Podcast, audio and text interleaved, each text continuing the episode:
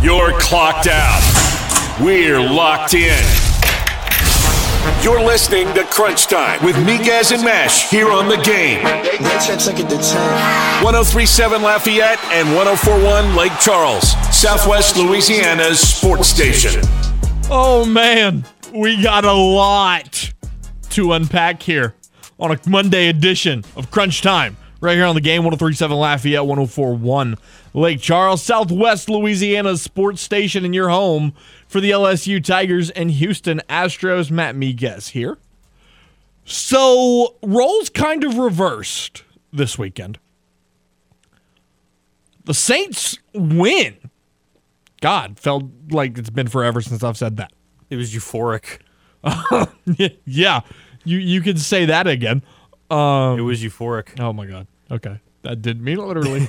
Move on. Uh, and then LSU. Well, you you know they Too many Joe was worded pretty well. They- a lot they- went wrong. they they played a number eight team at home and didn't show up. What what, what are you gonna do? We'll talk about both of those games. We'll also preview the Houston Astros game one of the ALDS tomorrow. Uh, and we'll also preview the Cajuns as they travel to Huntington, West Virginia to take on the Marshall Thundering Herd on a national primetime game Wednesday night.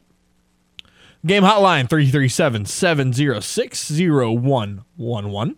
Here in Acadiana, you can watch us on the simulcast, Stadium 32.3 and Channel 133 on LUS Fiber. So before I bring in my producer and co host, Mr. James Mesh, I, I want to take a second to talk about my fantasy team in the Crunch Time League. Um, so believe it or not, it's it's worse than the Saints I And- believe it. and LSU and and UL and everybody. Um, unless Darren Waller and Clyde Edwards-Helaire combine for a 60 piece tonight, I'm going to be 0 5. It's not the most unrealistic thing. Okay, it's, it's incredibly unrealistic. Darren Waller hasn't scored 20 plus all season. Yeah, but he, he could almost pull a Hockenson and just randomly get 40. doubt it. But anyways, Non-believer. The thing, the thing that's going to hurt the worst is not that I'm going to lose again. I've become accustomed to that. I'm I'm the old You're guy. used to it. I'm the old guy in the water boy. Oh no, we suck again. No, it's who I'm going to lose to. Is what hurts. And now I will bring in my producer and co-host, Mr. James Mesh. James, you're going to be two and three by beating the little guy. How does that one feel? Eh, it's a stepping stone. Oh, okay. I went on a three game skid and I'm I wasn't happy about it. So this was more of a business trip. A business trip, he said. Took care got to take care of business. He's to walk in, kick ass, take names, and leave. Yeah. All right, who's next? Show me my next opponent. All right, who's next? Oh, week, week 6, who do I play? Oh, I play Saiyan Pride. Okay, so the Saints game yesterday 39 32 victory Yeah. for the boys. And it was, uh, again, you know, the, It was the, shockingly very entertaining. the word that I'm going to use to describe this game Uh-huh. It's interesting. Wow. It was interesting. Dug deep into the vocabulary for that one. Hey, don't don't don't even do that. don't even do that. The reason that I find it so interesting is every time the Saints had momentum, they tried to give it right back. I mean, let's walk through the scoring summary. Will Lutz hits a 56 yard field goal, kind of redeems himself a little bit for missing that 61 yarder. Not that I was really mad at him for it, but you, you get what I'm saying. Redeems himself, sure. 50 yard touchdown pass to DK. Then we give up another field goal. They get a 56 yarder of their own. Yeah, okay, you know, you got to win there because you held them to a field goal. You're only down 10 to 3. Second quarter, you erupt. Taysom Hill scores an eight yard touchdown run. Seven minutes later, Taysom Hill gets in the end zone again. Now it's 17 to 10. And over the next three and a half minutes, you proceeded to give the lead right back. Okay, so now you're losing at halftime. Third quarter, you open up. Beautiful play, touchdown to Chris Olave. Obviously, he gets knocked out with a concussion. We hope for the best, blah, blah, blah. 12 minutes later, Taysom Hill throws the ball, shockingly. And what happened? It was a dart to Adam Trautman, who did you know he could catch passes and score touchdowns? Because I didn't.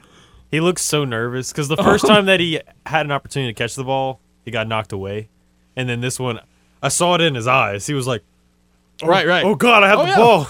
So now you're up 12 at the end of three quarters, riding high, feeling good about yourself. and what do you do? What do you do? You give up four, 13 points on two big plays. Two big plays. A 40 yard touchdown pass to Tyler Lockett, which was the exact same route that you got beat on right before the half. Same play. They ran it again. And what happened again? Paulson Adebo got burned burned. That dude was trash yesterday. If he played yesterday the way he played throughout his entire career, I don't know that he would have made it out of high school. He was that bad. I think I could have played better corner than he did yesterday. Horrible. So again, burned again. And then Rashad Penny gets hurt, found out he's out for the year. Yeah, fractured tibia. So in comes rookie Kenneth Walker. Kenneth Walker out of Michigan State, who I had high hopes for in the NFL. And what does he do? Burns you 69 yards to the house. So now you go from up 12 to down one in a matter of eight minutes. So who do you call? You're not calling the Ghostbusters. No, you're calling the Mormon missile, Swiss Army knife, Mr. Everything, Taysom Hill the real Superman. his fourth fourth touchdown of the day. A 60-yard touchdown run and the Mark Ingram punches it in for 2 to put you up 7 and the defense does the job late. You know what this game kind of reminded me of? Saints Rams in 2018. The game Drew got hurt. The one where Michael Thomas goes off. Or was that 2017? 2017. No, that was 20 No, that was 20 it was 2018. It was the one at home. It was when they won 45-35. That might have been 2019. It was one of those games. I We're, think we're um, going to have to look that up because because because it was like one guy just had a huge game, and the game to win it was capped off with a huge play where it was like they've been going off all game, and then it it just ends with a huge touchdown catch. Like remember when Michael Thomas beat Marcus Peters and just went straight down the field and caught a 75 yard touchdown. That's what that's what this Taysom Hill touchdown to cap off the day reminded me of that game. So I don't. Anyways, we'll we'll figure that out. But no, and yeah, it was 2018 regular season. Saints won 45-35. It was the Rams' first loss of the year. The Saints scored 35 points in the first half, Mm-hmm. and then tried to give the game right back. Yep. See what I mean? And that, And then you I- cap it off with the- a 75 yard touchdown by Michael Thomas. if I remember correctly, the Rams had come back to tie that game. yeah. They did. Yeah, they tied it with 9:48 left in the game. Threw a 41-yard touchdown pass to Cooper Kupp. And then Lutz hit a field goal to go up 3 and then a couple minutes later Drew hit that like you said that 72-yard touchdown pass to Mike. Yep.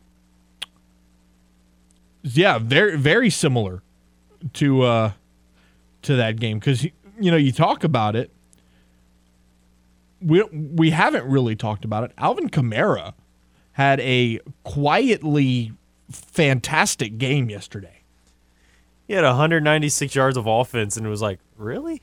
and nobody talked about it. That screen was huge. Crazy Did- what happens when you run a see- screen. Did you see what I posted on Twitter? no. A screenplay that worked wouldn't have been me. Well, I practically said the same thing. I said, crazy what happens when you run a screen, Pete.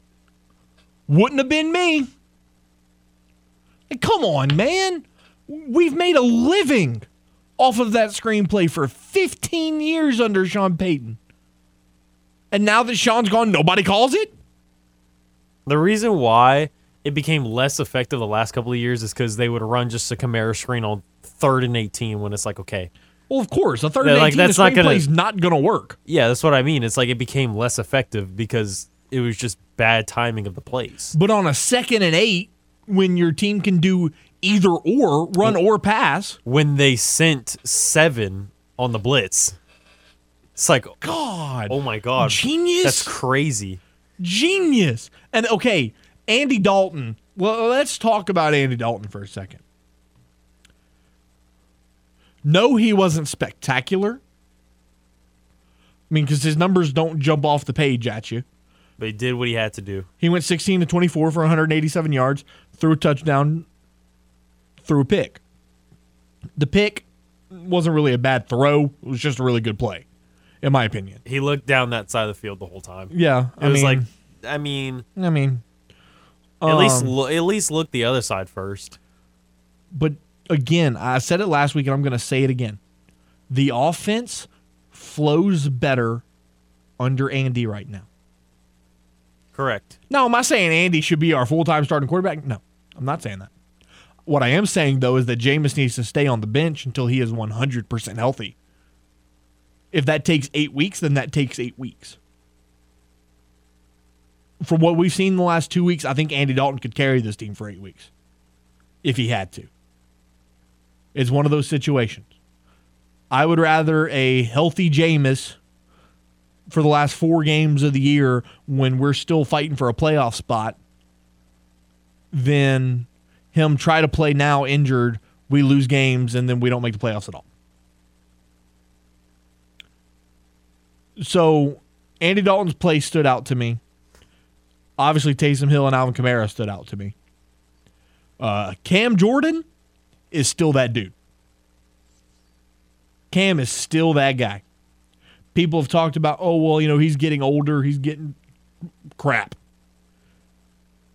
That is absolute crap. Three tackles, a sack and a half, two tackles for a loss, and he got two hits on the quarterback. That's a great game for an edge, for a D end. Great game. Pete Werner, also fantastic. Again. Who needs Kwon Alexander? Not us. We got Pete. We got Demario Davis, who, uh, which I'm, I'm sorry, but I'm going on a tirade here. The people that are going on social media saying that Demario Davis has regressed, you're out of your mind. You're out of your mind. The guy hasn't put up the numbers that he has in recent years, but it's not always about numbers. The dude's disrupting play. Because what's happening is offenses are looking at the scouting report and going, oh, we got to put an extra body on that guy. So what happens? In comes Cam Jordan. In comes Pete Werner. In comes. It's not all about stats. You think you think nose tackles get ten sacks a year? Not not usually. What they do is that they disrupt plays though. And that's what Demario Davis has been doing. And he has been absolutely fantastic. All right, James. I'm done with my tangent. How was your fan experience in the Superdome yesterday? It was pretty interesting. It, that had been the first time since I was that low and close to the field since 2013 when the Saints played the Bills. So that was fun. Uh, the, it was a little interesting. I got so distracted by the burrito that I had at the stadium. The burrito. Yeah, let me tell you about it. It's it's a Cajun burrito. Okay. It had chicken, Starting red beans, good. red beans and sausage, Starting off good. and then jambalaya. Holy mother of God. Yeah, So it's like the the Popeyes thing that they used to do. practically. Like I, I, it was so good, and I got so distracted. I didn't even realize what had happened on the punt with Taysom recovering the fumble, mm. and then them being so close to the goal line. I was in the stands, and I was like, "What's going on?" I was, I was so dazed, I was so confused because the burrito was so Just- good that I was like, the burrito. I was like, "Why is nobody getting loud?" And it's like, "Oh wait, we're on offense." the, My bad. the the burrito. This guy. I would practically say it was it was worth the money. Uh, I, I- I would get I don't even want to know how much you spent on it. Fifteen. Holy crap! On wa- a burrito? It was pretty good. oh, that, did it come with a drink or a side or anything? chips, a bag of chips. But you know what's funny about the bag of chips? I think it had about five chips in it. Probably. I I I, I felt I was like, that's a lot of air. Oh, oh, the Superdome. And I look at that, I was like, wow. they they making their money. Oh yeah. They're making their money. No, that's Ruffles. Ru- Ruffles is making the money there. that's brutal. But then it was interesting. So when you go to a game Mm-hmm. and like you're going as a fan, are you sitting down the whole time? No, Okay, be- I'm standing up more times than not. because there was there was somebody and their daughter and they were to the right of us one row back. And they were complaining to us because we were standing. And they were like we can't see. It's like we're at a football game. We're not at a ballet. Why would we be sitting the whole time? Yeah, no. so we were standing for the first drive for the offense, and then we continue standing for the defense. And they're like, "You're standing for the defense too?"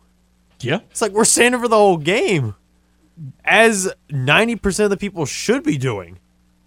But she, they got upset and like throughout the game, it's like if they were able to see, they they also tried to say it was like, "Uh, well, my child can't see." It was weird because there was empty seats to the right of us, one row in front, and then uh, even more to the left on our same row. It was like if you really wanted to watch the game that badly, you could have just scooted up one row. It's not like we were to, gonna go to security. No one, pretty much no one was there. The people that were there, they were there for about five minutes throughout the game.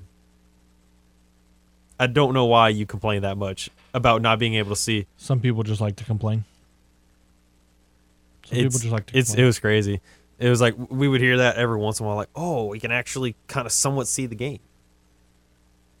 Enjoy enjoyed the Seahawks fans behind us. They they they were cool. They were cool about everything about that was going on. they they know that their team sucks. No, because because the uh, the younger one, I don't know if it was like his son or his nephew or whatever, but he he was like, no, that was oh, why'd they call a penalty? I forgot what the penalty was on for the Seahawks, but he was like, it, it, it was definitely they got away with that, or like there was no call when it when there should have been on the Seahawks, and he was Yeah, like, but they got a, they got away with that one. there was a couple of calls that favored I- the I'm- Saints yesterday. no, I. that- Uh, but I'm saying in general, he was he was totally fair and was like, mm, no, they got no, they got away with that right. one. No, I get what you're saying, but uh, I'm also going to add on to that and say that there was a couple of calls that they called against the Seahawks that weren't really there. Like which one? There was one. I'm trying to remember off the top. There was one that they called a defensive holding on a corner, and there wasn't much. I mean, tech, if you want to get super technical, it was there. It was kind of like that same thing with the Marshawn PI. Whenever the ball was, right. ten yards, If you want to ahead, get, it was like, if you you want to get PI super technical, but it was weak. Like ninety percent of refs in the league wouldn't have called it. And so, I mean, there were- there was a couple of calls. The the Saints, the, for for once, the Saints did not get screwed by officiating yesterday. it felt it felt fair. For one, right, It felt fair right. For once, the Saints did not get screwed by officiating. because I saw because to I see. saw flags and I was like, it's gonna be on the Saints, and then Yep. they're like on defense, and I'm like, oh wait, hold on, wait, Yep. can can we say that one? Can you can you repeat can that? Can you repeat that one more time, please? Oh man! All right, the Sweet Dough Pie Festival is coming back and serving up a slice of history and deliciousness. Every year, pastry chefs and home cooks vie to be crowned best in the Sweet Dough Pie contest, where the public is the judge, and of course, a large variety of pies are available for purchase. The Sweet Dough Pie Festival returns Saturday, October 29th from 9 to 3 at Grand Coteau Town Park in Grand Coteau. For more information, call 337 331 6352 or visit the town of Grand Coteau's Facebook page. At 4.30, Wilson Alexander will join us for Tiger Talk. At 5 o'clock, Apollo Des will join us for To the Moon a day early. And then at 5.30, we'll bring you a preview of Marshall and Louisiana with Russ Livingood of the Thundercast podcast. Right here on the game, Southwest Louisiana Sports Station, and your home for the LSU Tigers and Houston Astros. Got something to say to Miguez and Mesh? Hell yeah! It's easy. Just call the hotline by dialing 337 706 0111. Now, back to more Crunch Time with Miguez and Mesh here on the game. 1037 Lafayette and 1041 Lake Charles, Southwest Louisiana's sports station. Welcome back. Crunch time with Miguez and Mesh right here on the game. Southwest Louisiana's sports station, your home for the LSU Tigers and Houston Astros. While we're on the subject of LSU, let's hear from Tigers head coach Brian Kelly, who offered an injury update on their starting two left tackles in Will Campbell and Garrett Dellinger. So Will, um, in, in our walkthrough, you know, had an episode, and, and we really didn't know what it was. Um, he's had a battery of tests. They've ruled out virtually, you know, any life-threatening, serious, you know, medical um, situations. He's still going to have a couple more tests done before he's released. So, you know, obviously that's really a, a positive thing. I, I was told that, you know, some of it may be um, to do with some dehydration. I don't know that that's the only thing, but certainly that affected our our team. You know, the young man went down uh, during a walkthrough, and you know, EMS is called, and the ambulance is in your, you know, on your field. Um, but but our thoughts are with him, and, and you saw he posted an Instagram. You know, he seemed to be doing pretty good there. Garrett Dellinger, you know, took a took a, a blow to the to the knee it's it's a knee strain. We'll get an MRI. He had a knee brace on, but that's that's the good the good news. But we'll get an MRI and, and have more information for you here in the next the next press conference. Brian Kelly also went as far as to say that the result Saturday, a 40 to 13 defeat at the hands of Tennessee, is not what they expected. Well, that was not um, what we had planned um, nor expected. We expected to play much better than that. Certainly, when you uh, fumble the open kickoff and give a extra possession to a team that you know obviously plays fast and, and loves extra possessions, and then give them another three points and spot them 10 points in special teams, you put yourself in a huge hole. Uh, that's what we did. And then our, our details were, were, were not very good. I, I mean, look, I could stand up here all day. That, that falls on coaching. That that's on me, and I have to coach better. And lastly, can, reiterating that point, Brian Kelly said that they need to coach better and fix the missing, missed signals. We're on double secret pro. Uh, again, our details weren't very good. We didn't tackle very well. Again, I could give you a number of different uh, reasons for it, but it falls on us as coaches. We have to communicate better. We miss some some signals. That's on us. I mean, we have to have a better system where guys don't miss signals after we're double checking. You know, they look, we look. We we had a couple of those scenarios, and that's just again, I, I don't want to keep repeating myself, but those are the guys that are playing for us, and, and we've got to get them to play better. James, should we break the folks' heart now or wait till later? We can wait till later. We can wait till later. Okay. So going to the Saints now.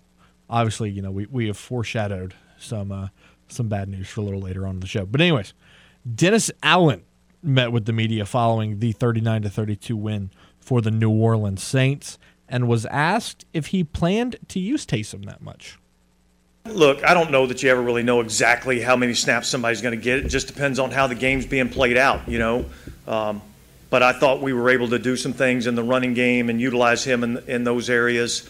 Um, and then obviously with the uh, with what they were doing defensively, um, you know, trying to stop the run game, we felt like there was an opportunity in the passing game, and and, and uh, you know we were able to throw a touchdown there. So, uh, look, I got to give you know Pete Carmichael and the offensive staff a lot of credit for the game plan that they put together. Um, they operated it it uh, very well, and uh, and and that was a big part of it. And then lastly, here's a clip of Dennis Allen's locker room speech post game. One and zero. Oh. Take it one week at a time. Okay. Never take winning for granted. That was a hell of an effort. Okay. We talked about this being a bat game. All right. Okay. And we talk about being the most physical team, and we talk about winning the Russian battle. Right. Okay, how about 48 for 225? And we made the plays when we needed to make the plays. And here's the deal, man. Okay? When your number is called, you got to step up. And we had some guys step up today. That's a hell of a win.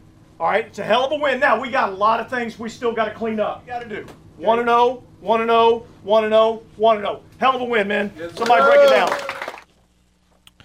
It's time to face your worst nightmares with the game's 13th gate giveaway. We have VIP tickets for the legendary haunted house attraction. That way you can scream over and over again while others have to wait in line.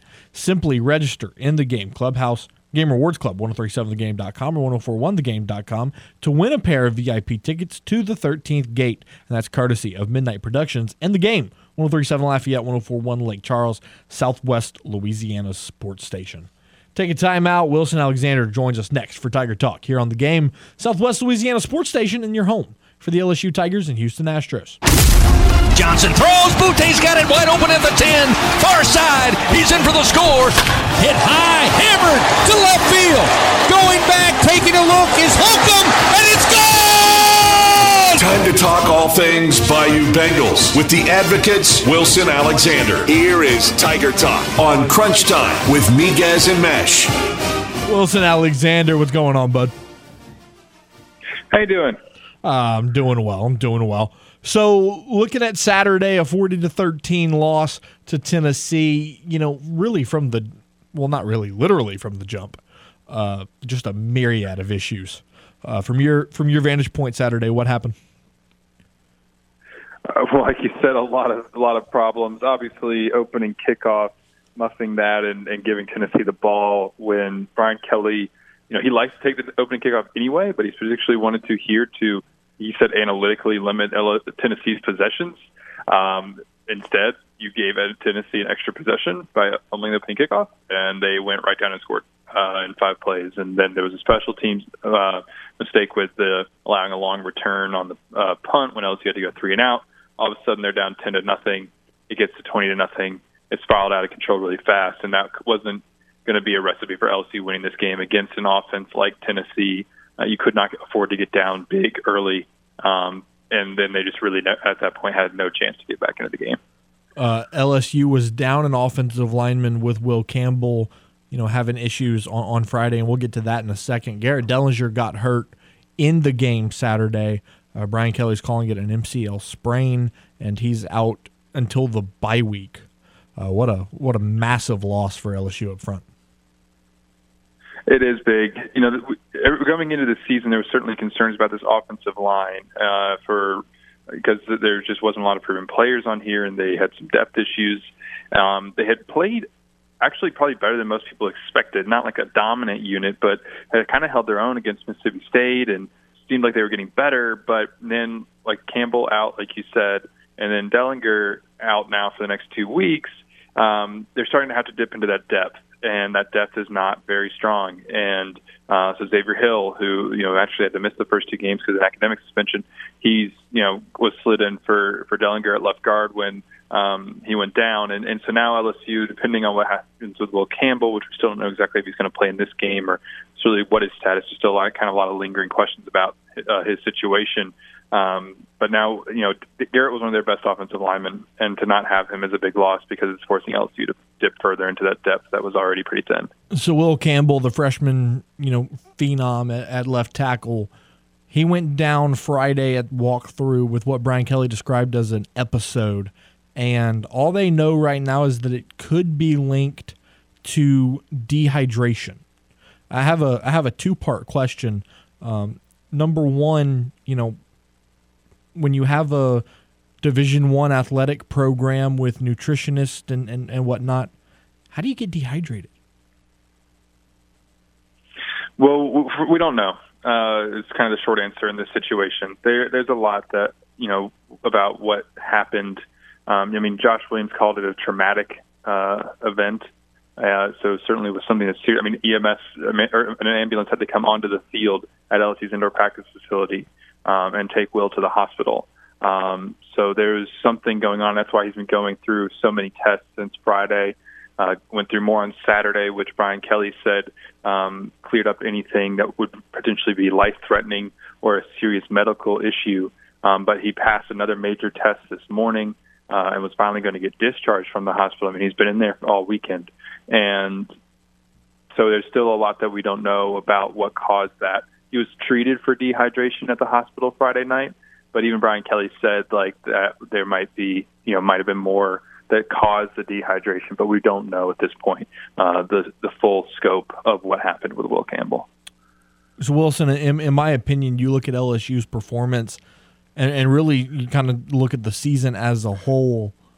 The biggest thing to take away is that LSU is severely lacking a running game, which is a- abnormal for the Tigers because for, for a long time that's that was part of their identity was having such a dominant rushing attack. But I mean, 55 yards on 28 carries Saturday. I mean, that's just not going to cut it. I mean, and a lot of that was Jayden Daniels too. Uh, you're kind of looking at you know 55 yards, and that I mean, you know, sack adjusted, it's a little bit higher because Jayden, um, I think, had 82 yards with, when you remove sacks. Um, but the running backs themselves, you know, three running backs: Emery, Noah Cain, Josh Williams, rushed 12 times for a combined 17 yards.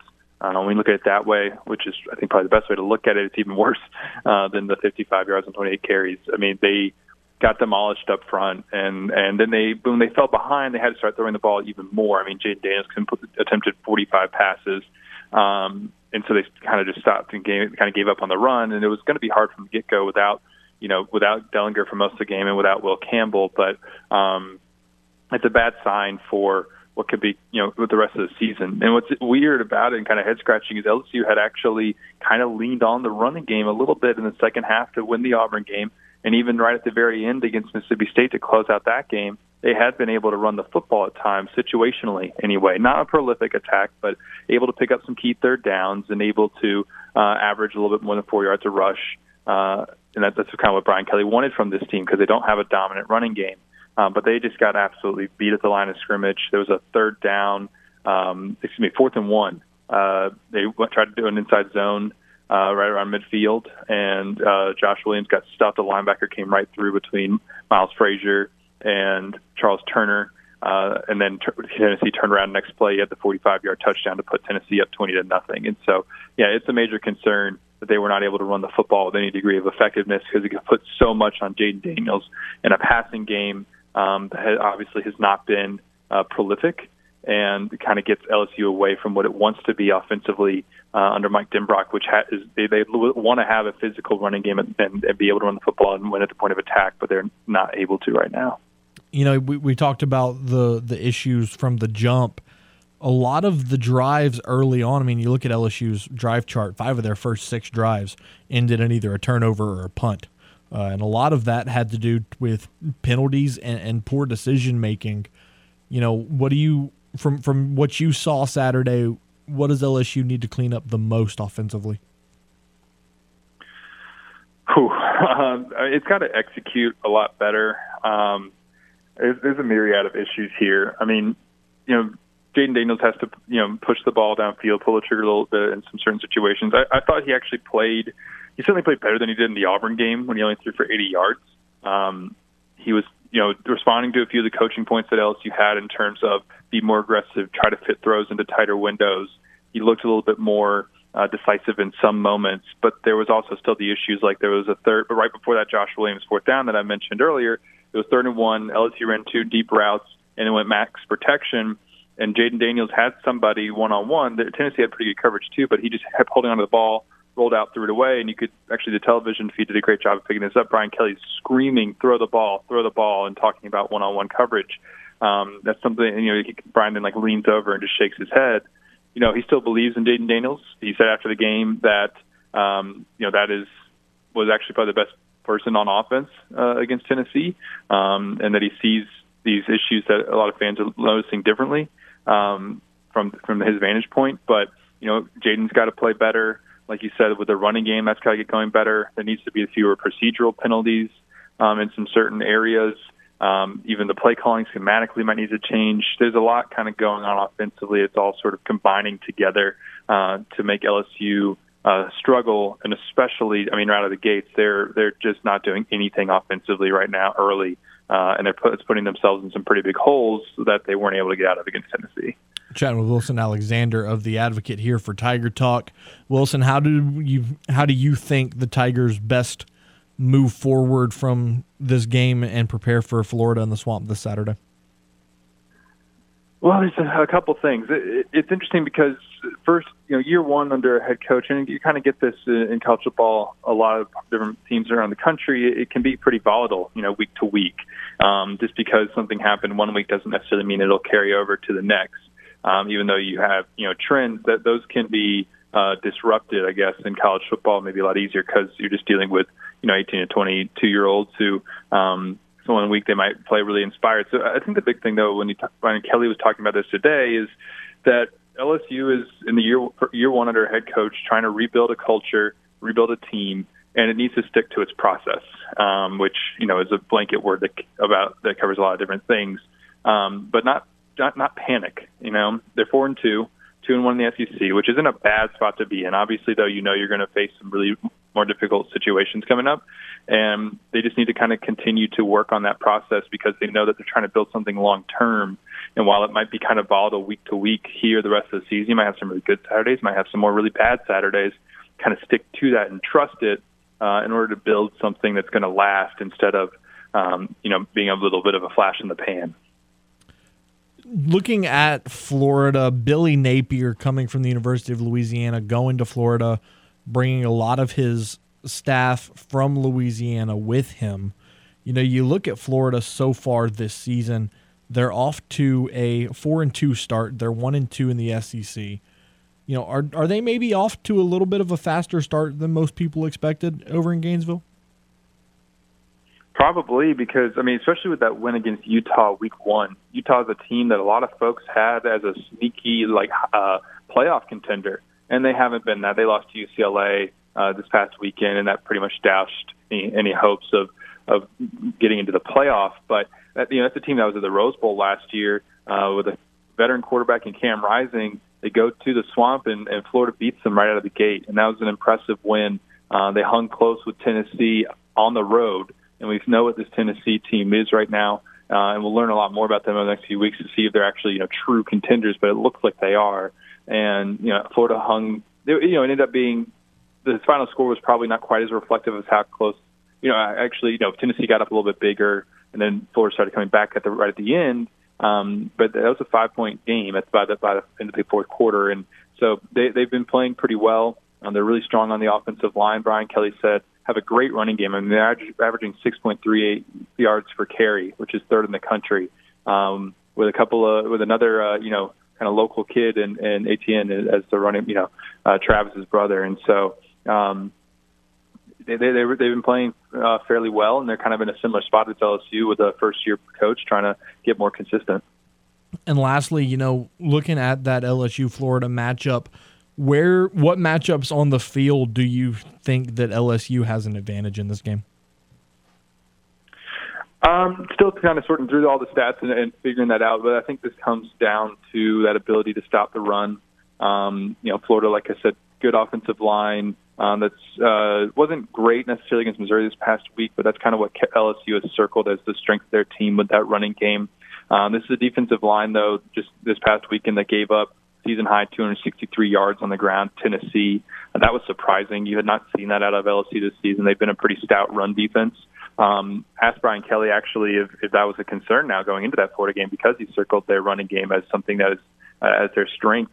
Um, and he, he said that you know they've got a good. He sort of took a sip of water and said, "Well, uh, they've got a good offensive line, but I like our defensive line and I like our scheme." And so you know that's going to come to come down. It's going to be a big game for this defensive line and, and the linebackers as well to be able to flow down and stop the run. Um, that is a strength of LSU is that defensive line, um, and they need to be able to play well in this game. They actually kind of match up. It's surprising, even as though they lost so badly to Tennessee.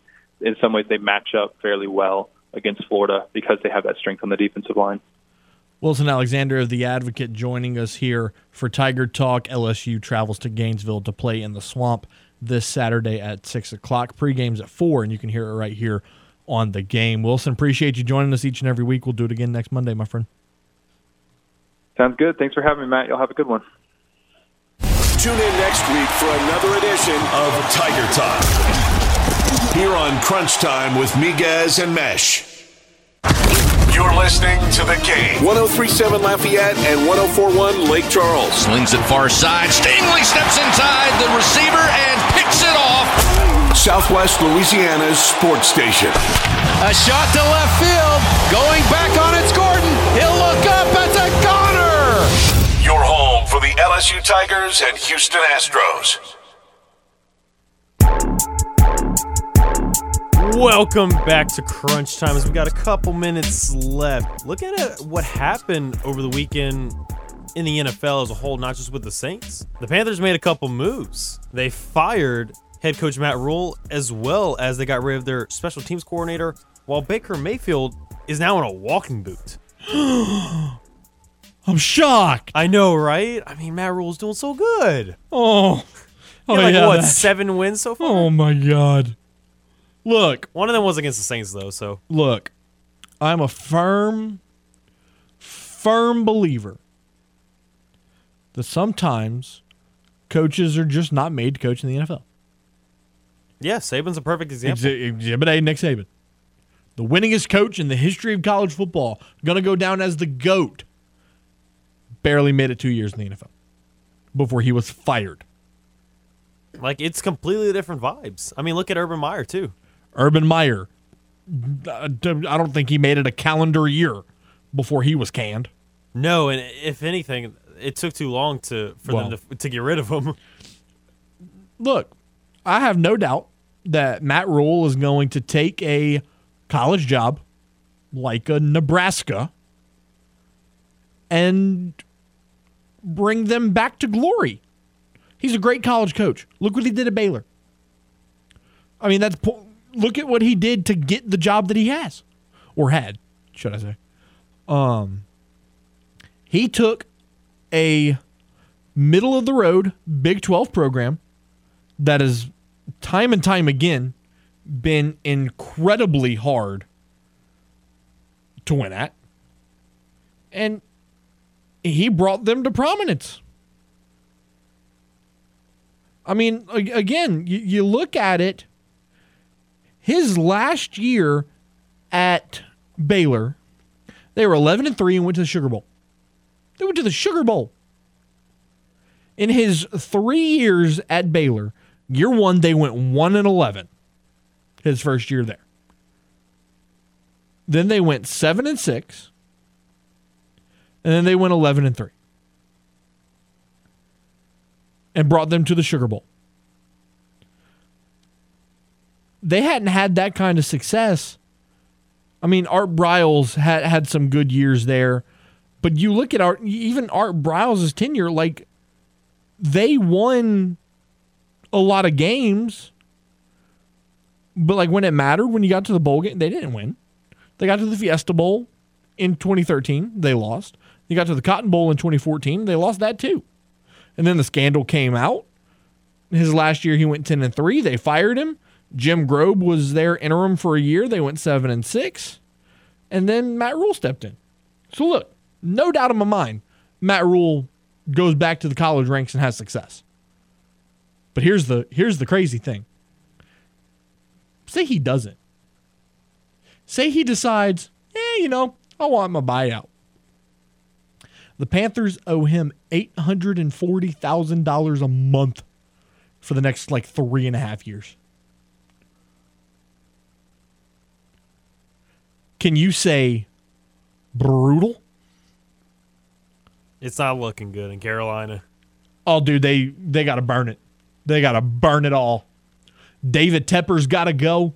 You trade off McCaffrey. You was- trade off Baker. You trade everything. Well, good luck trying to trade Baker, but Well- trade DJ Moore, But yeah, anything of value, you trade it. Brian Burns. Trade him away. You can't get rid of Jaycee Horn though. And and you and you you don't get players. You get picks. Nothing but picks. And next year you're going to have 53 college rookies on your team and you're just going to figure it out. That's what you're going to have to do. What are you doing? Rebuilding on Madden? Hey, bro. Hey, bro.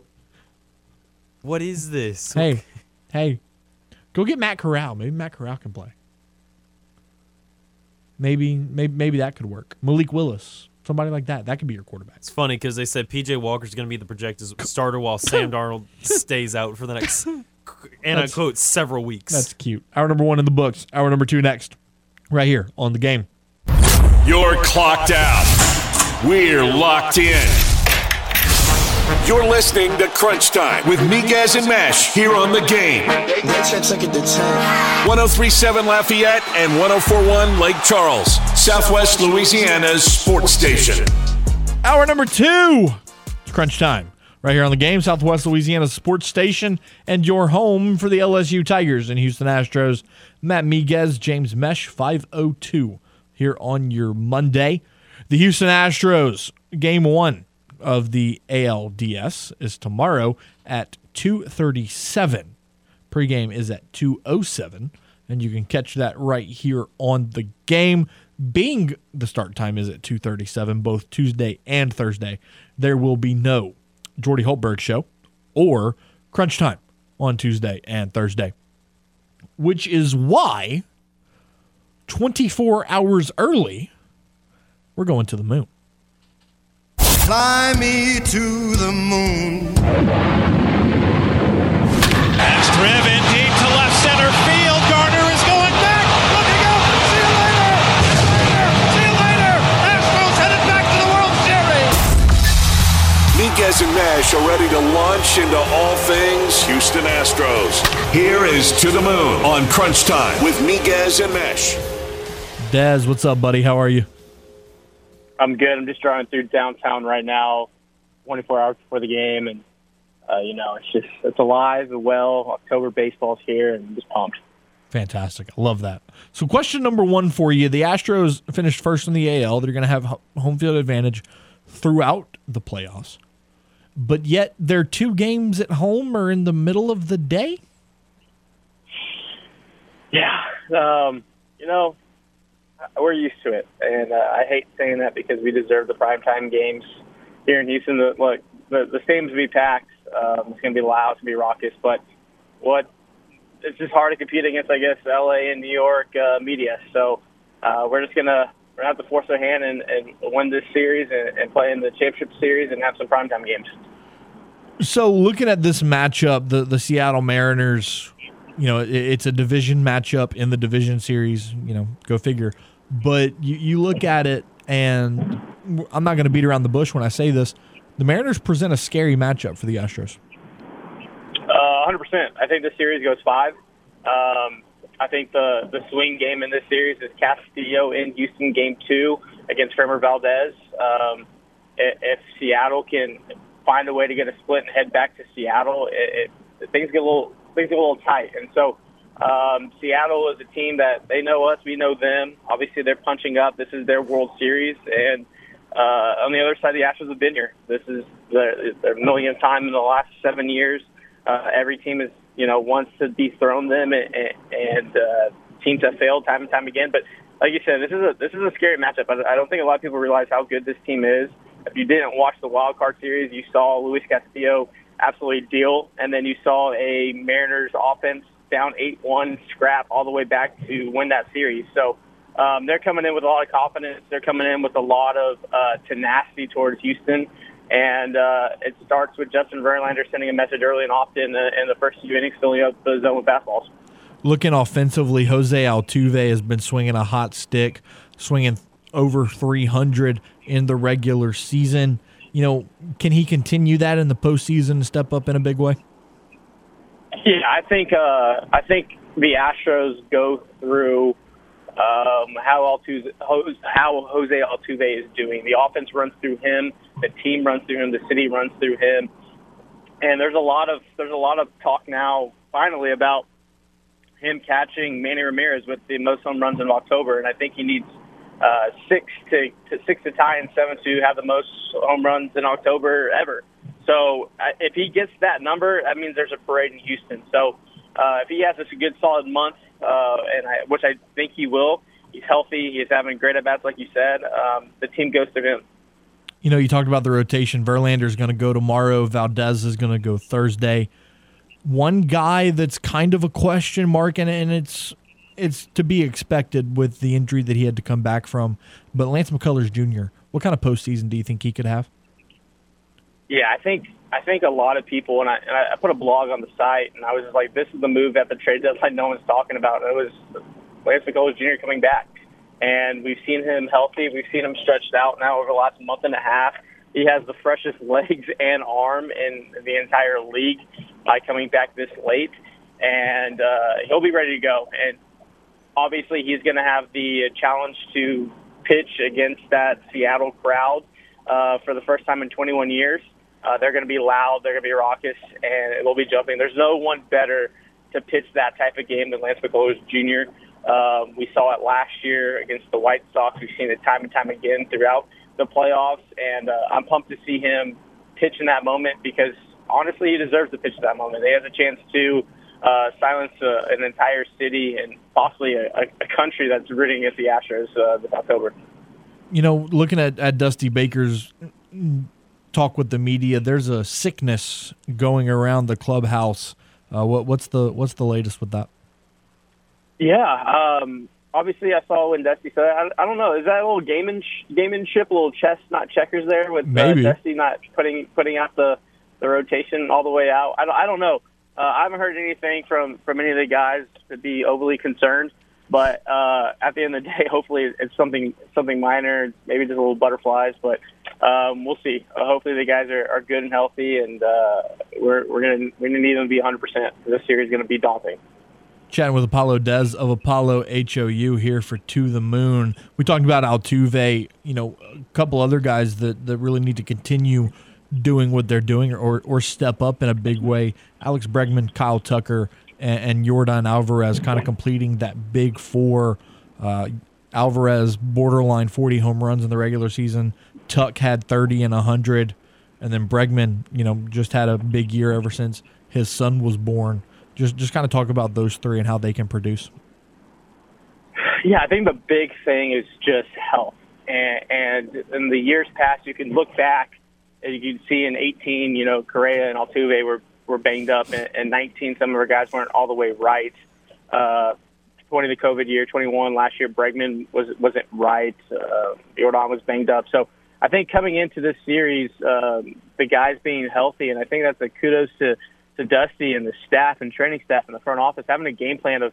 I know it was very frustrating for the fan base and fans that you had guys getting random days off in the middle of their hot streaks and, and just random different lineups and you know kind of all just felt like a magic eight ball was making the lineup sometimes. But the guys are fresh and healthy, and I think that's huge. I, I think a lot of times over the last uh, few, you know, four or five years, the the team was in a was in 100 percent uh, with the health, and I think this year they are. So um, to see these guys come in, and, and obviously they're going to be facing some really good arms and a really good pin, and you know, to to jump on them being you know 0 for 3 in a game um, isn't that's that's the fandom in us, but the reality is they're they're facing some really good arms, and if if they're on and and and they get hot and they start uh, picking each other up in in the lineup and stringing hits together, this this this October could be really really fun.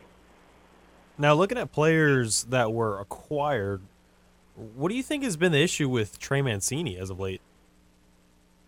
Yeah, I think that's just a little bit of uh, bad luck. I, I mean, if you look at the box scores, it's not great, and uh, if you're at the games, watching the games, he's hitting he's hitting the, the heck out of the baseball. It's just right at people. Feels a lot like Kyle Tucker to start the season off, uh, like kind of like Breg's. Just hitting line drives right at people, and it's frustrating. Uh, you know, if if you play the game at, at any level when when you're going through that, it's it's, it's a helpless feeling. And so, uh, I would be nothing more surprised of how baseball is just so poetic and stuff. And Trey Mancini gets off the schneid with a little Crawford box merchant shot uh, here at, uh, maybe tomorrow or on Thursday. Des, you know, looked at I looked at a graphic earlier talking about the players that are eligible for for arbitration, and uh, it could be an expensive offseason in Houston.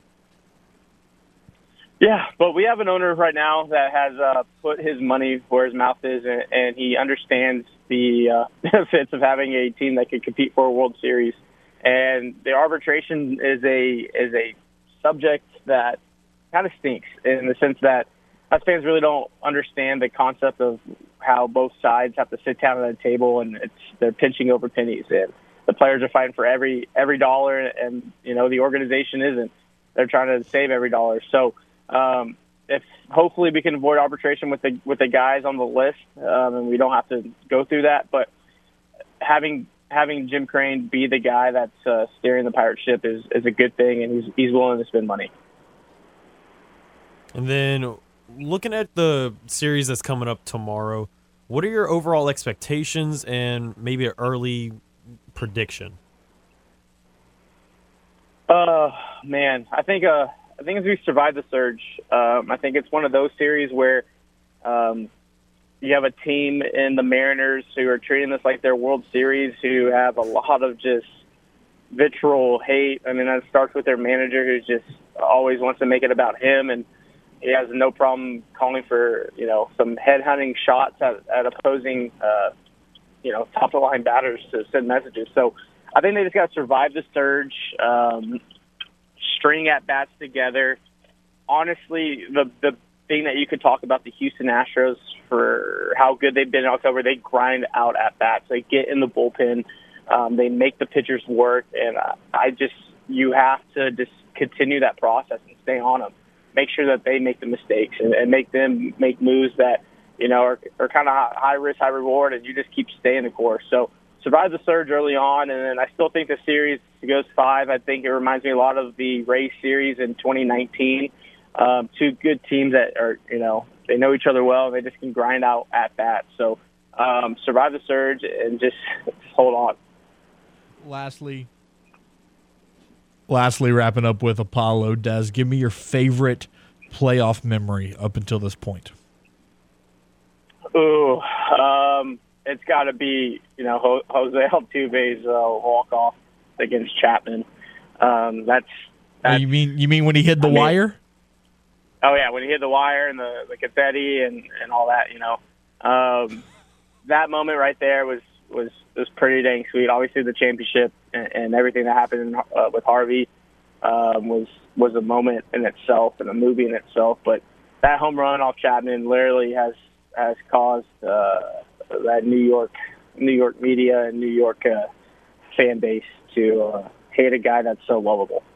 I love it. Apollo Des of Apollo HOU joining us for To the Moon. Really appreciate you taking the time, man. Enjoy the series, and we'll talk next week. Yeah, absolutely. Thank you, bro. Tune in next week for another edition of To the Moon here on Crunch Time with Miguez and Mesh. A shot to left field. Going back on it's Gordon. He'll look up. That's a goner. You're listening to the game. 1037 Lafayette and 1041 Lake Charles. Southwest Louisiana's sports station and your home for the Houston Astros. Tune in every weekday at 8:15 a.m. and 3:15 p.m. for the LSU Sports Update, presented by Tibbs Trailers here on the game. 1037 Lafayette and 1041 Lake Charles, Southwest Louisiana's sports station. Welcome back.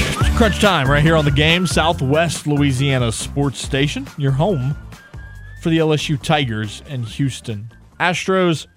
So, saw something earlier today that I I found interesting, and uh, we're, we're going to get to it now. A clothing brand out of Seattle titled Simply Seattle Sports has made a t shirt.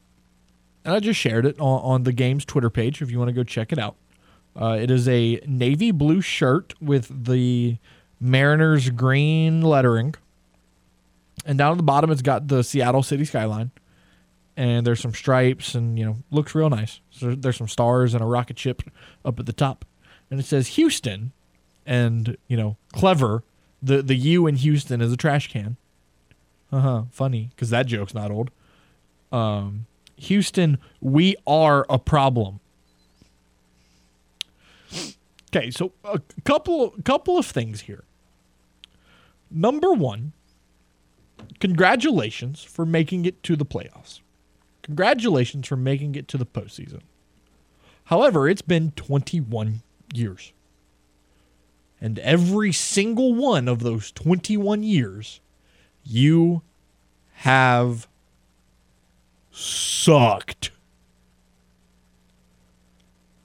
Question or, or statement number two. You ever heard of the phrase act like you've done it before? Do, do you see the Astros making t shirts about how they're going to beat Seattle? Because I haven't. You want to know why? Because for the Astros, and I'm not, I'm not saying, I'm not sitting here saying the Astros are going to win, but here's the thing: this is the seventh year in a row that the Astros have made the ALDS. It might even be longer than that. I know they're going for their sixth consecutive trip to the championship series. So whether the Astros win or lose is quite irrelevant with my next statement. This is business. The Astros have been here before. Every player on their roster, except for Jeremy Pena, is used to it. They've been here before. They know what to expect. They know what they need to do to win. Lastly, from a grammar standpoint, and James, I'm going to bring you in here.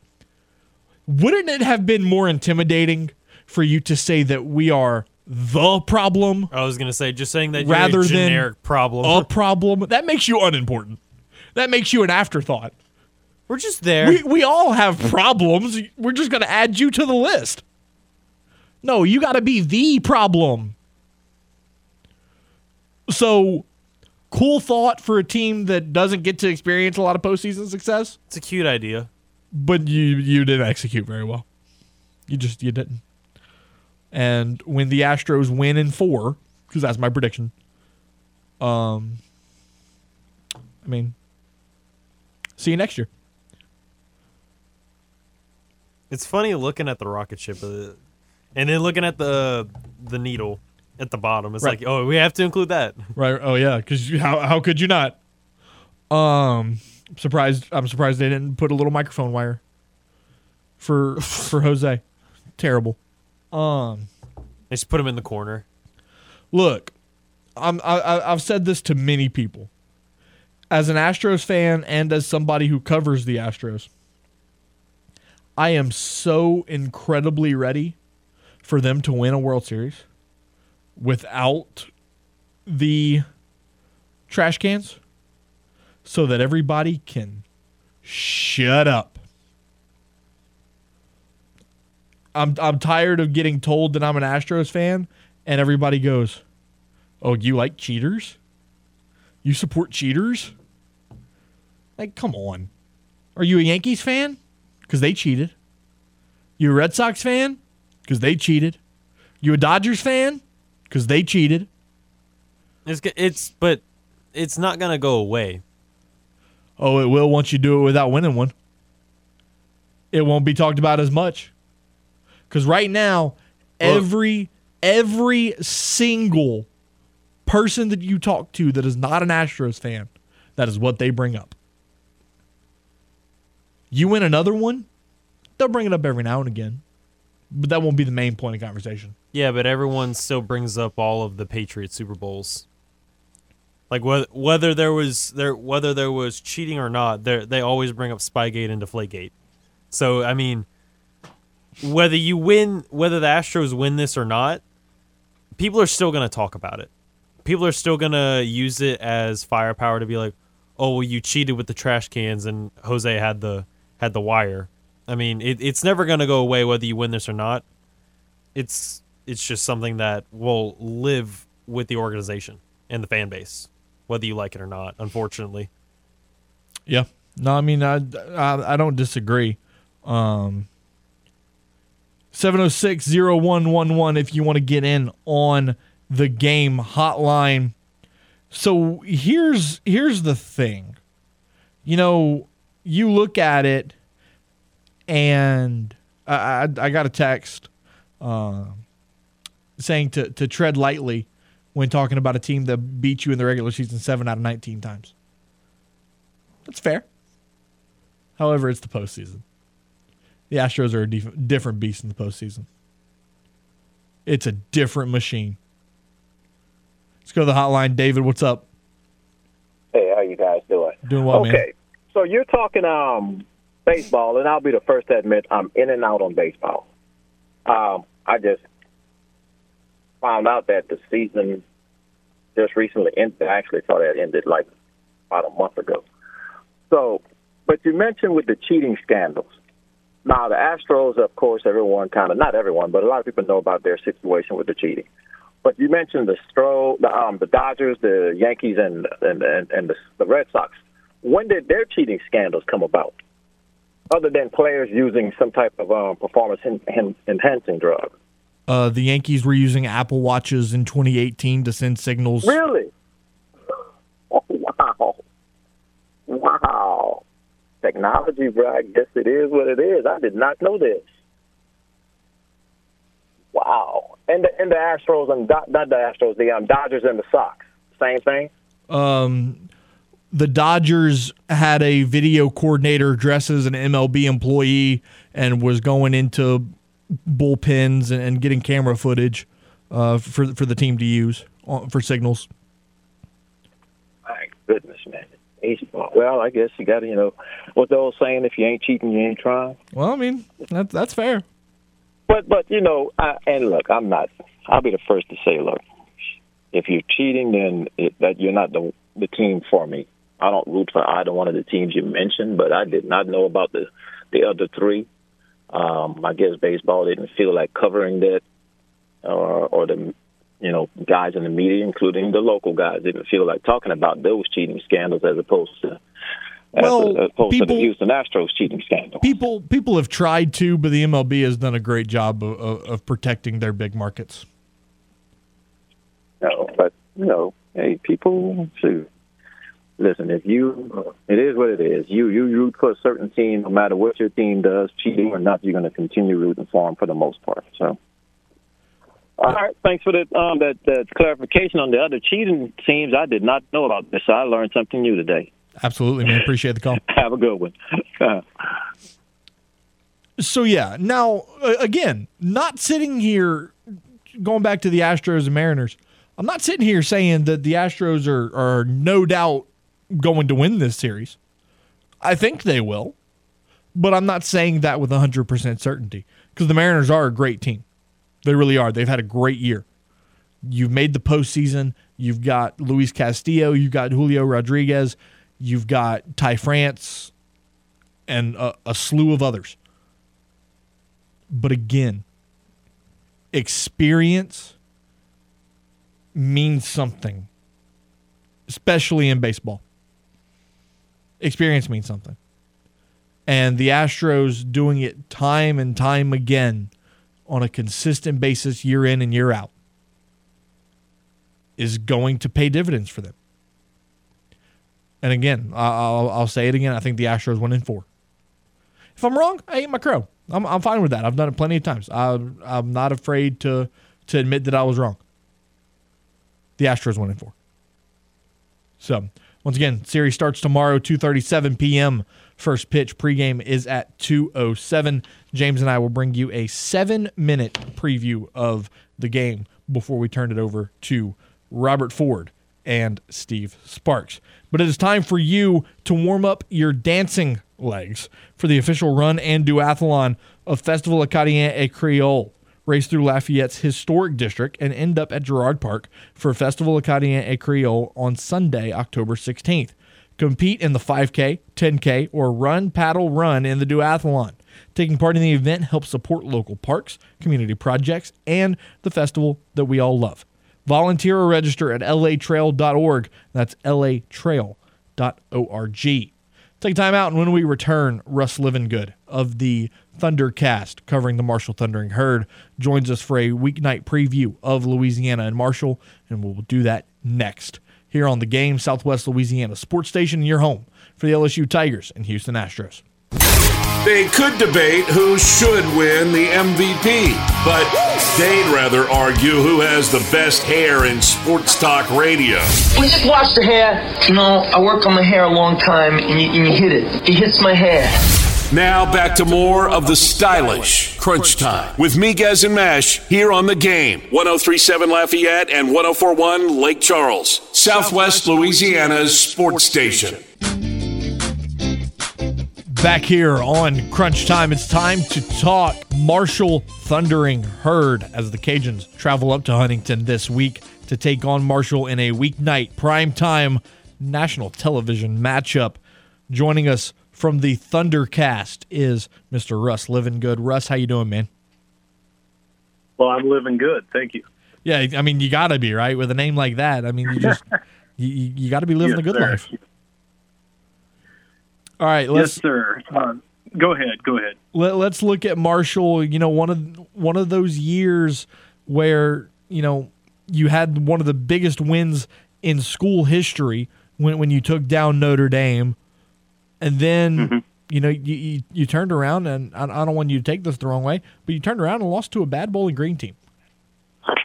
They Um, are a bad Bowling Green team. They're at the bottom of uh, NCAA right now, and uh, it's one of those things. We had a horrible quarter. In the second quarter, we lost, uh, had 21 points given up, and we lost two fumbles inside the five. Either one of those don't get lost, and it's a totally different game. We win that game, but you're 100% correct. Yeah, so you know three and two, kind of an up and down kind of season. Walk, walk me through the roller coaster start.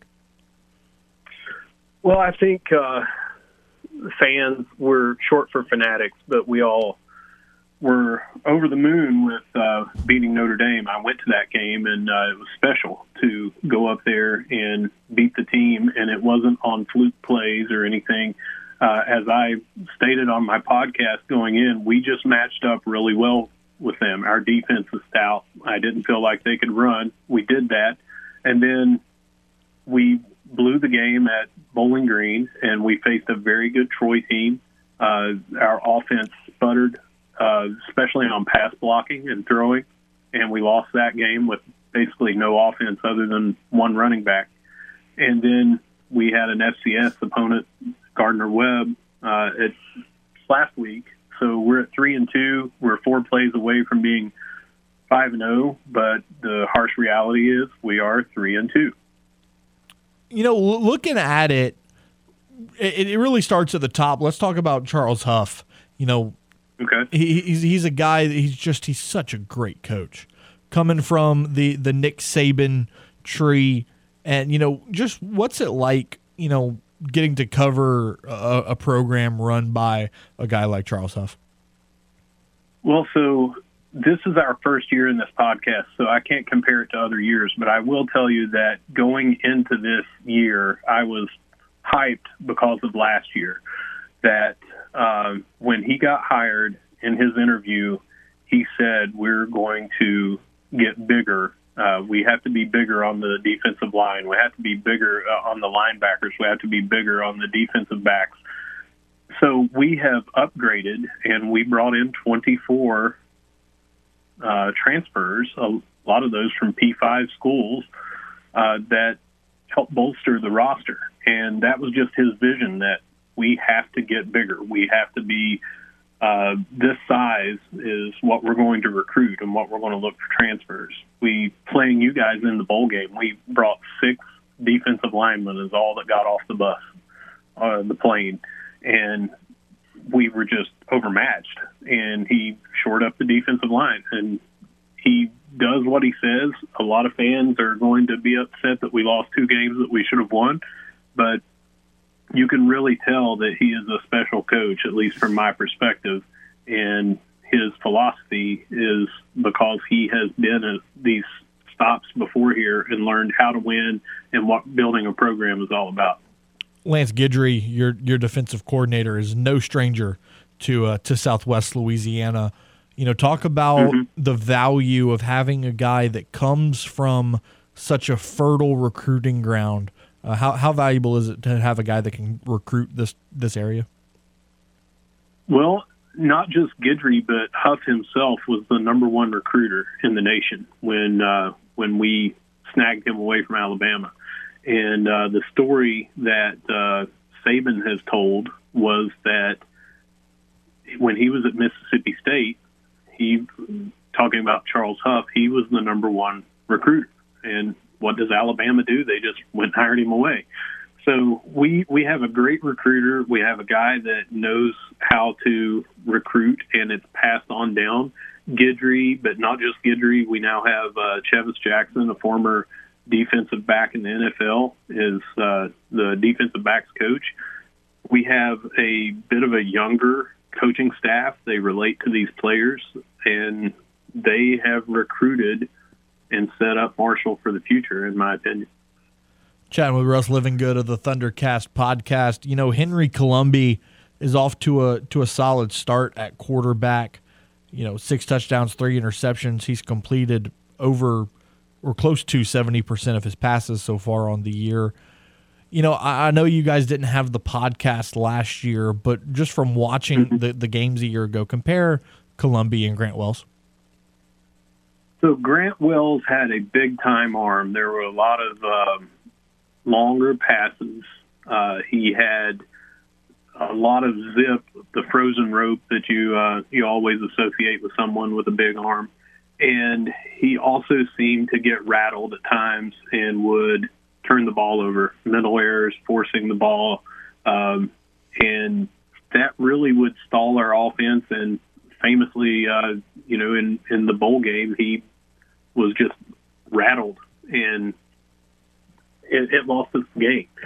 And Colombi has come in and he is more of a game manager. I'm not saying he doesn't have a big arm. He doesn't have, in my opinion, the the arm that Wells has, but he's not throwing the ball downfield. Whether that is because of a, a an arm issue, I don't mean an injury, but you know the strength to do that.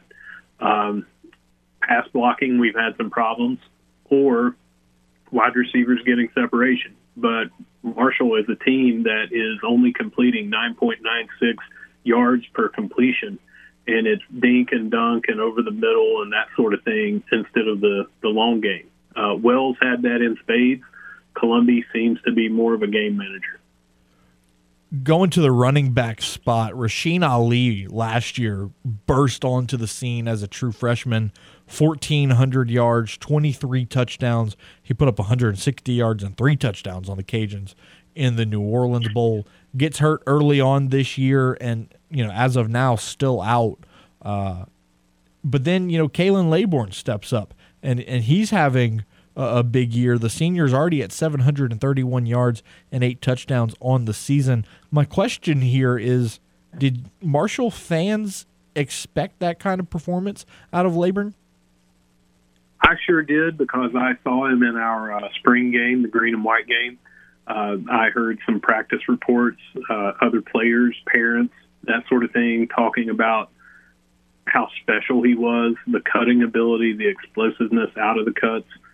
We expected to have Ali that would be spelled by Laborn to give a two headed attack we don't have that right now, but I am extremely hopeful that Ali may make an appearance two nights from now in the Louisiana game. Um, if he does, it's going to change our offense dramatically. I don't expect him to come back and be RB one in the first game. I think there will be some rust to come off. Uh, but we're talking about Khalan Laborn, who was two yards shy before this bye week of leading the nation, and he's 148 yards now shy going into this Wednesday night game of leading the nation in yards. Uh, if Ali does come back and one strength goes out and is replaced by another strength, I think that we can be very dangerous in the backfield. Going to the wide receivers now, Corey Gammage has been a name that, that has really stood out for Marshall, especially last season and into this year as well. Uh, what stands out about his game? I know you guys have kind of gone to a more rushing attack, but he, he's he's been really consistent, really powerful for the herd. What stands out about his game? He's six foot four. Uh, he is not a burner, but he is not by any means slow at six foot four. So uh, we have the ability, if we would do it more often, to throw over the top or jump balls to him. Uh, he is also someone that is good at yards after the catch and taking a hit. In last week's game, he got hit uh, on a 10 yard pass. Uh, he got hit right around the line of scrimmage and then shook off hit after hit after hit and spins and goes into the end zone after fighting for 10 yards uh, on a pass to the to the line of scrimmage. So he has that ability Uh, big, strong, take the ball away. We just got to get the ball to him a little bit more. Looking at the defense, Russ, you know, just really excellent talent all over the field. Eli Neal, Abraham Beauplan, Owen Porter on the edge, Stephen Gilmore in the secondary. I mean, to have talent like that at every level of this defense, how valuable is that? Oh, it's it's uh, it's crazy how talented we are. Uh, we are fourth in the nation uh, on rushing against, giving up only 71.2 yards. We're fourth in the nation at only giving up third down conversions 23.9% of the time. We are just really, really good at defense. We have uh, starts up front now with uh, some big bodies that were brought over uh, to shore up that defensive line, like I mentioned earlier. We have uh, linebackers that are very fast, and then we have shutdown corners and very good safeties. We are stronger against the run, but we're still 47th in the nation against the pass, only giving up 210. We're only giving up 281.2 per game yards. It's uh, that's why I say the record's a little misleading. But again, we're three and two, and you can't take those and say, well, they should have been victories. They don't give you victories for should have been. But yeah, our defense is stellar, and uh, that has kept us in a lot of games, and that's one of the reasons that I predicted that we were going to win against Notre Dame was because our defense was going to shut them down. Wednesday night, you know, first Sun Belt game at the Joan, definitely uh, going to be a you know insane electric atmosphere. What are your expectations for this game? So I don't know if you know, but we are debuting black helmets for the first time. Uh, it's a blackout game, so the fans should all be wearing black. Uh, the Marshall players will be uh, adorned head to toe in black. Um, first time ever having a Sun Belt opponent. We could not be more thrilled to be in the Sun Belt. Um, I think that it could be an electric atmosphere. Weather looks like it should be good. Uh, rain looks like it might start to creep in around game time, but nothing that would be a downpour. And right before kickoff, it's going to be 74 degrees. And two days ago, it's 46 up here. So um, I think that the atmosphere should be electric. Um, I think that we have a, a very strong opponent coming up. I'm glad it's you guys that are uh, coming here for the first time and uh, I'm looking forward to it. Uh, I I truly believe this will be a good atmosphere. Our um, our production team puts on a good game. Uh, we get the student section there, and everyone's loud, and we are chanting "We are Marshall." Uh, I think it'll just add to the atmosphere and make it a uh, a tough place to play. So you you talked about the all black uniforms. So this is different from the seventy five game, correct? Yes. Yes. So uh, in years past, we have worn black uniforms, uh, tops and bottoms, jerseys and pants, but not black helmets. And this year, we have done the blackout uh, on this game because it was a night game, uh, because it was going to be a midweek game. We knew it would be featured on television. They changed it up a little bit. They haven't said what they're going to do for the uh, 75 week yet, uh, which will be against App State but I don't think that they would do two blackouts in a row um, in the season. I know the games aren't back to back, but we're we're looking at something that could be special. You know how it is when you debut something, uh, the players really get into it, that sort of thing. I think there's a lot of hype uh, from them that will be debuting these uniforms and we've always played very well when we debut something like the 75 week, the special helmets that they wore. So, yeah, I think it's going to be pretty special and hyped up, and it is definitely different than the 75 week. Lastly, Russ, give me your three keys to victory for the herd. So we have to uh, we have to put pressure on Wooldridge, your uh, quarterback. We have to get sacks or at the very least pressure him into hurries and throwing the football. Hopefully, our dynamic uh, cornerbacks uh, that are tied for second, at least going into the bye week, they were for interceptions, each of them, uh, can help get turnovers. On the other hand, Number two, we have to prevent turnovers. You guys are very good at causing turnovers with 10 interceptions and four fumble recoveries on the year. And lastly, we have got to stop the penalties. Um, we are not as bad on paper as what I know you guys are going to beat yourselves up, but uh, the penalties that you guys have compared to us, but ours have not come at good times at all. When the offensive line was already struggling with pass blocking, and then you get a first down only to be called back by penalties, we can't do that against Louisiana. So that's my three. Russ Living Good of the Thundercast podcast joining us with a rundown of the Marshall Thundering Herd.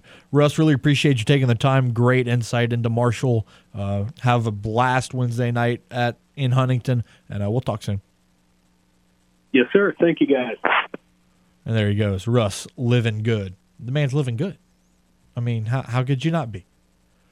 Take a time out, wrap up today's show right after this, right here on the game 1037 Lafayette, 1041 Lake Charles, Southwest Louisiana Sports Station, and your home for the LSU Tigers and Houston Astros.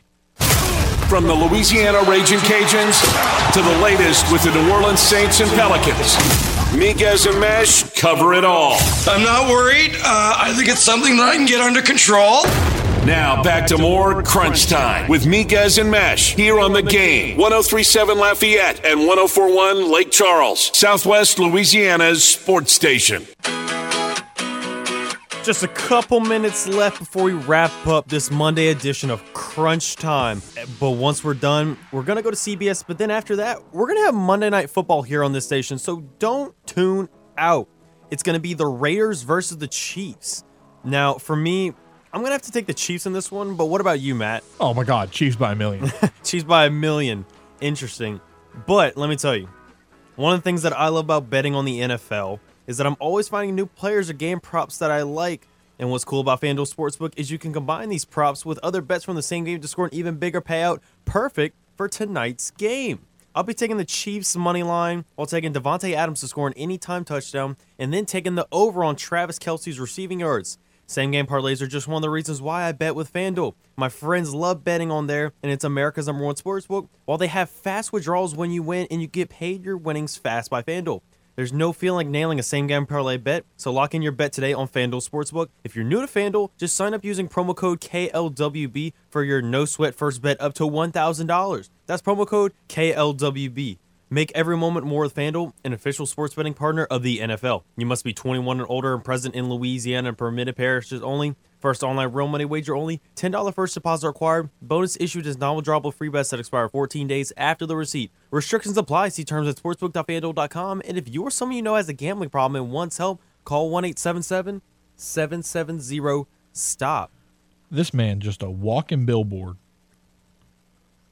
Just a walking billboard for gambling. Oh yeah, gambling man. Oh man. Couple couple more minutes here on crunch time. Want to take the opportunity to thank our guy Wilson Alexander for joining us each and every Monday for Tiger Talk.